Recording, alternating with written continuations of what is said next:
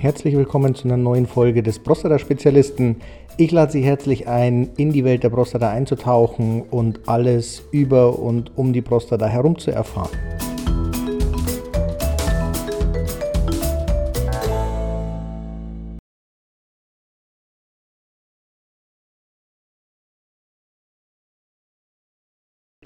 Die kommenden Folgen werden sich um die naturheilkundlichen Ansätze zur Behandlung der gutartigen Prostatavergrößerung drehen.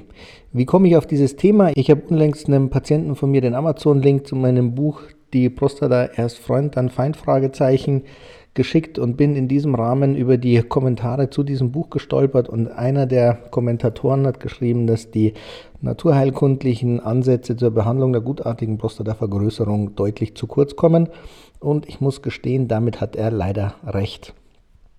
In diesem Zusammenhang habe ich mir vorgenommen, in den folgenden Podcast-Folgen die einzelnen naturheilkundlichen Ansätze mal ähm, zu durchleuchten bzw. zu beleuchten, ähm, um so ein bisschen Fleisch an Knochen zu kriegen und ähm, eine Idee zu haben, was könnte funktionieren und was nicht. Muss man es einfach ausprobieren? Was sind Vorteile, Nachteile? Ähm, oder kann man es einfach von vornherein vergessen?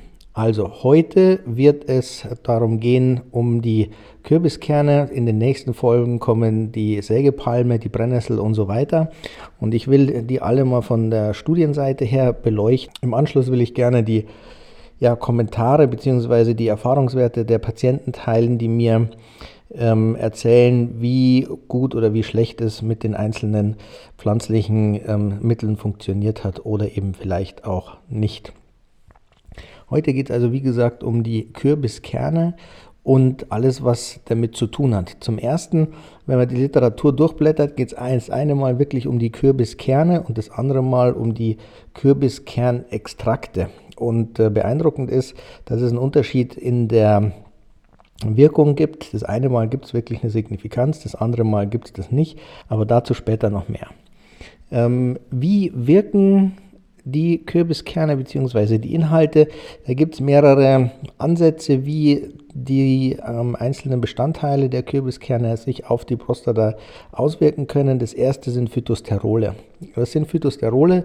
Phytosterole sind letztlich ähm, Fette, sprich Lipidverbindungen, die im Rahmen von pflanzlicher Ernährung mit aufgenommen werden können, also zum Beispiel von Nüssen oder eben auch von ähm, Kürbiskernen und die dann Wirkung auf die Prostata haben sollen. Und daher liegt also der Verdacht nahe, dass wenn man den Spiegel des Dihydrotestosterons senkt, auch das Wachstum, das gutartige Wachstum der Prostata verlangsamt oder vielleicht wirklich gestoppt werden kann. Als zweite Substanz, die sich günstig auf die Prostata bzw. auf die gutartige Prostatavergrößerung auswirken kann, sind Antioxidantien. Kürbiskerne ähm, sind reich an Antioxidantien wie zum Beispiel Vitamin E oder Carotinoiden. Die sind dafür bekannt, dass sie freie Radikale ähm, abfangen können und somit Entzündungen ja, reduzieren können. Und aus den vorherigen Folgen wissen wir ja, dass chronische nicht bakterielle Entzündungsreaktionen ähm, in der Prostata stattfinden und letztlich auch mit ursächlich sind für die gutartige Prostatavergrößerung. Und da können also die Antioxidantien auf alle Fälle eine gute, einen guten Ansatzpunkt sein, um die, das Fortschreiten der gutartigen Prostatavergrößerung einschränken oder hemmen zu können. Und in dem gleichen Atemzug gibt es also noch weitere antientzündliche Eigenschaften aus den Kürbiskernen. Und da ist es eben so, wie ich es gerade schon genannt habe, dass diese chronisch nicht bakterielle Entzündung dadurch eventuell gehemmt ähm, werden kann. Und letztlich auch mit dem ersten Punkt vergesellschaftet, greift es natürlich äh, in den Hormonhaushalt ein, dadurch, dass der Spiegel des Sexualhormons Dihydrotestosteron ähm, gesenkt wird. Ich denke, am Ende muss man es wirklich ausprobieren, um zu gucken, auch hat es wirklich klinischen, also von der Empfindung her, Auswirkungen auf den Dihydrotestosteronspiegel. Und wenn es so ist, ist es das einem wert. Jetzt habe ich relativ viel geredet über die theoretischen Gegebenheiten bei den Kürbiskernen. Ähm, wie ist denn die Studienlage dazu? Letztlich ist die Studienlage wirklich dünn. Ähm, ich will mal einzelne davon rausgreifen. Ähm, eine ist aus dem Jahr 2015 mit dem Titel Effects of Pumpkin Seed in Men with Lower Urinary Tract Symptoms due to benign prostate hyperplasia in the one-year randomized placebo-controlled Grano Study. Ähm, wenn sie jemand sucht, ich äh, packe sie unten auch nochmal in die Show Notes, sodass man es selber nochmal nachlesen kann. Und ich will aus der Zusammenfassung ähm, und den dortigen Ergebnissen mal zitieren. Nach zwölf Monaten unterschied sich die Ansprechrate zwischen Kürbiskernextrakt, das ist wichtig an der Stelle, zwischen Kürbiskernextrakt und Placebo nicht. Also das heißt, es gab zwei Arme in der Gruppe. Die eine haben Kürbiskernextrakt bekommen und die anderen haben Placebo bekommen. Da gab es keinen Unterschied.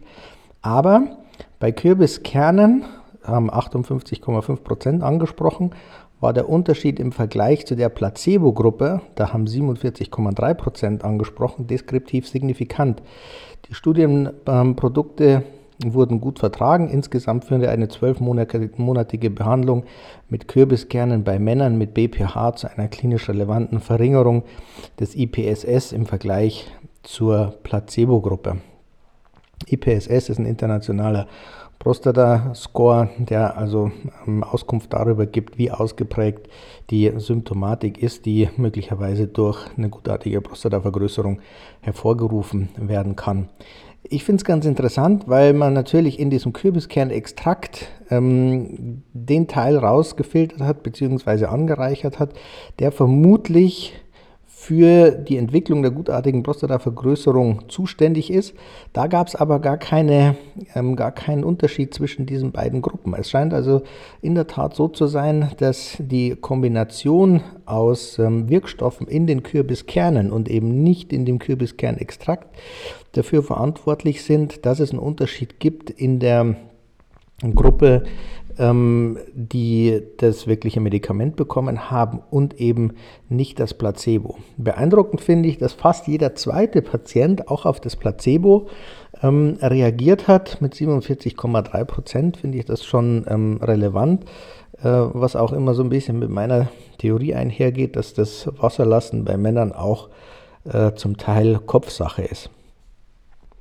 Die anderen Studien, die ich zu dem Thema gefunden habe, ähm, geben keinen relevanten, keine relevante Veränderung zwischen den ähm, Kürbiskernpräparaten und äh, der Kontrollgruppe an, sodass es wirklich die einzige Studie war, die ich gefunden habe, die, wenn auch einen geringen, aber signifikanten Unterschied zwischen der Kontrollgruppe und ähm, der Gruppe, die wirklich das Medikament bekommen haben, zeigen konnte. Was berichten mir die Patienten? Da ist das Bild ähm, inhomogen. Was berichten mir die Patienten? Da ist das Bild durchaus inhomogen. Manche sagen, dass es wirklich für eine Zeit gut geholfen hat. Die anderen sagen, ob sie es genommen haben oder nicht, ähm, spielte eigentlich keine Rolle. Ähm, so dass es ja letztlich da schon so ist, dass sich das, die Werte, die ich vorhin ähm, zitiert habe, dass so mehr als knapp mehr als die Hälfte davon profitieren. Das spiegelt sich auch wirklich in dem wider, was die Patienten zu mir sagen. Warum denke ich, dass es trotzdem sinnvoll ist, es zu probieren? Ähm, es hat eigentlich keine Nebenwirkungen. Also das ist äh, meines Erachtens immer ein wichtiger Punkt.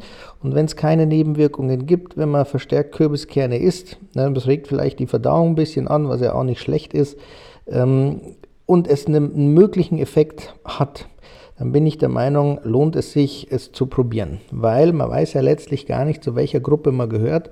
Und wenn man dann vielleicht noch seinem Darm was Gutes tun kann, aber der Prostata halt eben nicht, dann hat man letztlich ja doch auch einen Benefit davon ähm, gehabt. Das war es soweit zu den Kürbiskernen. In der nächsten Folge wird es gehen um die Sägepalme bzw. die Brennnessel und es kommen noch Tees dazu, sodass man nach und nach also die pflanzlichen Mittel zur Behandlung der äh, gutartigen Prostatavergrößerung abarbeiten werden. Ich danke Ihnen fürs Zuhören und freue mich vielleicht auf die eine oder andere Rückmeldung. Und wenn es Themen gibt, die nochmal besprochen werden sollen oder überhaupt besprochen werden sollen, bin ich dafür sehr dankbar und werde die auch nach und nach aufarbeiten. Bis zum nächsten Mal.